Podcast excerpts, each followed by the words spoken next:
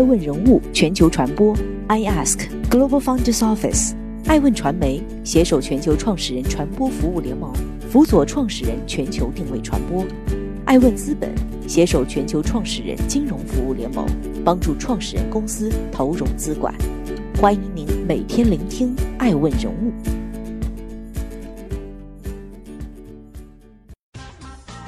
Hello，大家好，欢迎大家的守候。本期播出的爱问人物是王小川，两句周鸿祎，搜狗却最终归了腾讯。欢迎继续聆听守候爱问人物全球传播，正在播出的爱问人物是王小川，危险。而在搜狗面临的重要选择上，王小川很多时候甚至比张朝阳更加清醒。二零一零年，对搜狗感兴趣的周鸿祎一度接近与张朝阳达成收购协议。王小川担心搜狗丧失独立发展的机会，他知道最好是找到另一个更好的人选。得到张朝阳默许后，王小川连夜飞赴杭州，从马云处争取到了四十分钟面聊机会。阿里入局，三六零吃了闭门羹。二零一零年八月。搜狗从搜狐旗下的部门正式成为独立公司，阿里巴巴和云峰基金共同向搜狗注资，并获得百分之十六的股份，其中阿里占百分之十点八八。最终，搜狗的完整性和王小川的控制权得以维持，这让王小川长出了一口气。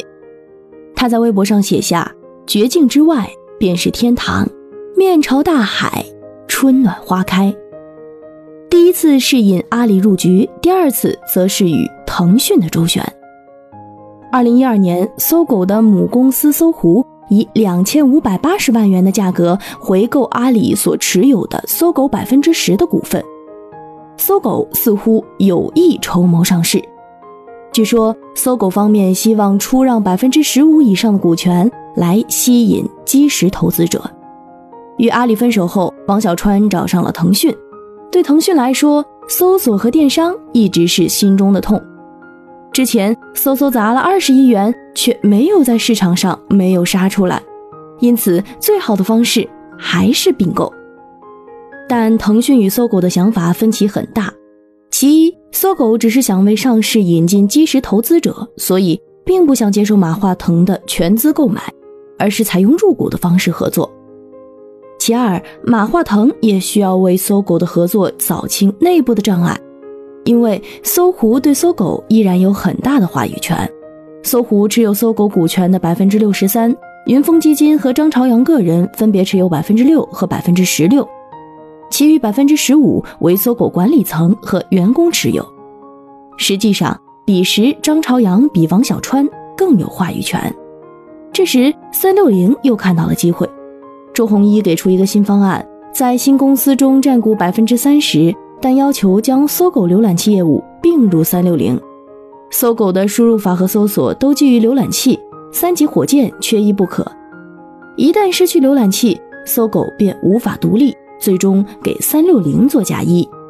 王小川多番思考后嗅到了危险，而这时张朝阳已经准备和周鸿祎共饮结盟酒。王小川提醒张朝阳。这是要切碎搜狗去喂三六零，他转头继续与腾讯周旋。二零一三年七月，马化腾、刘炽平和王小川通了个电话，这通电话改变了搜狗的命运，也为后来腾讯全资收购搜狗谱写了基调。马刘二问王小川，搜狗的业务指标和业务规划是什么样的？量有多大？收入有多少？问题从搜狗基础数据到用户量。到最后的收入模式、增长潜力，几乎刨根问底。面对马化腾的询问，王小川展现出了一个顶级产品经理的所有特质，不仅懂代码，还懂市场，可以说出关于搜狗的所有细节，甚至对搜搜内部体系了解不亚于搜搜本身。这一次，腾讯改变了主意，不再坚持腾讯控股的立场，于是谈判窗口再次重启。二零一三年九月十六号，在搜狐媒体大厦，马化腾、张朝阳、王小川坐在一起接受媒体采访，宣布了腾讯注资四点四八亿美元战略入股搜狗，成为搜狗最大单一股东的消息。保全搜狗的独立性是王小川的一大坚持，但老板张朝阳与他的想法并不完全一致。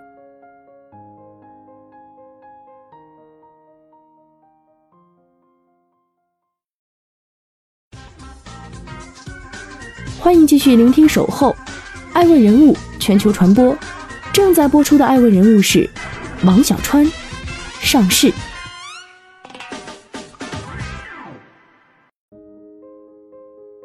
在与许知远的对话中，王小川觉得世间的任何事情在他的理论体系里都能解释，但关于人际交往的一些规则却是他心头的迷雾。与张朝阳价值观相合，他在搜狗度过整个青春。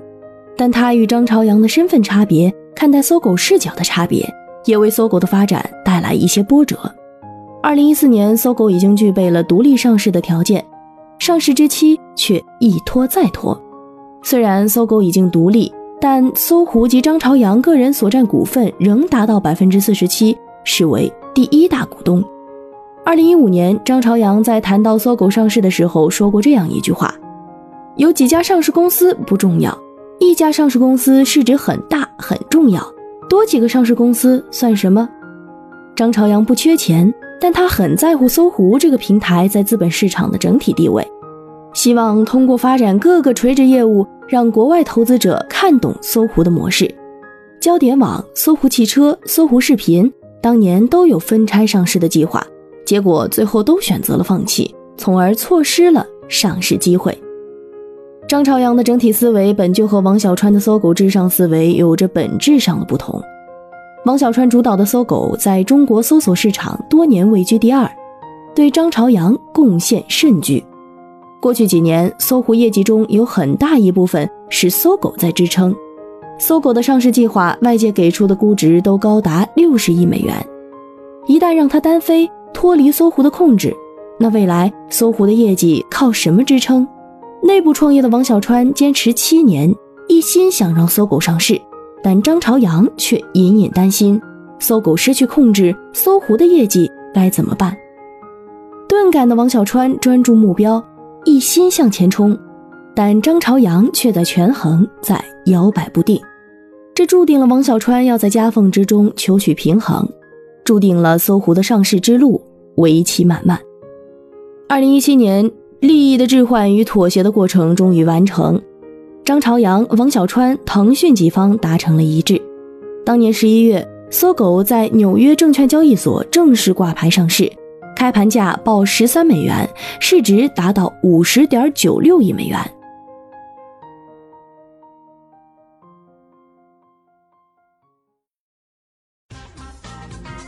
欢迎继续聆听《守候》，爱问人物全球传播。正在播出的爱问人物是王小川，舍与得。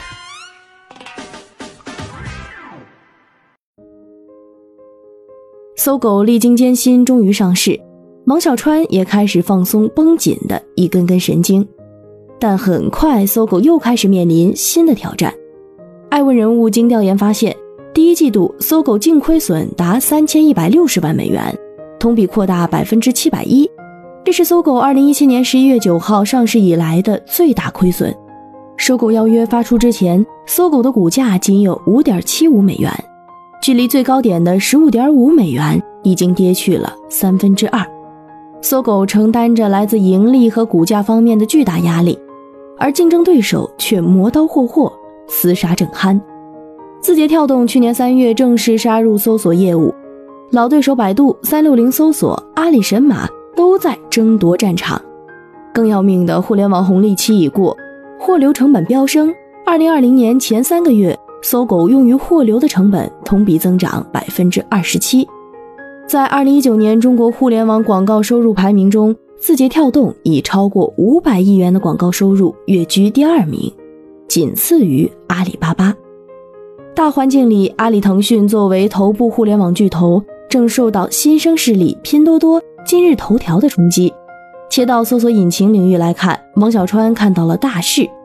随着移动互联网市场发展，尤其 5G 时代来临，独立搜索引擎的黄金时代可能结束了。王小川平静地讲道：“活着才是这个世界最根本的意义。在外部环境变得干燥恶劣之时，一滴水融入河流与江海，才能留存得更久。王小川曾讲过，更认可腾讯的文化，腾讯更加开放，它能给你一些底层的土壤。至于长成啥东西，我没有那么清晰的画面感，但它能释放每个人的能力。从另一个层面来看，无论是在股东资本层面，还是业务营收层面，腾讯已经牢牢把握住搜狗的命脉。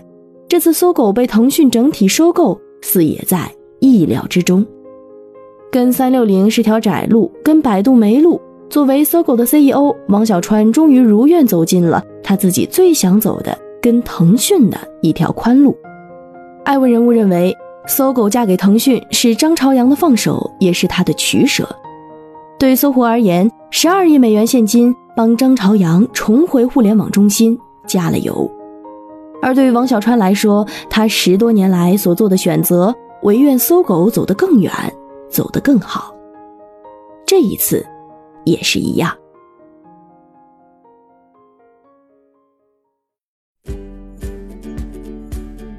更多顶级人物，欢迎关注每周六晚十一点海南卫视，同步在学习强国 APP 直播。更多完整内容，欢迎关注爱问官网 iask-media.com。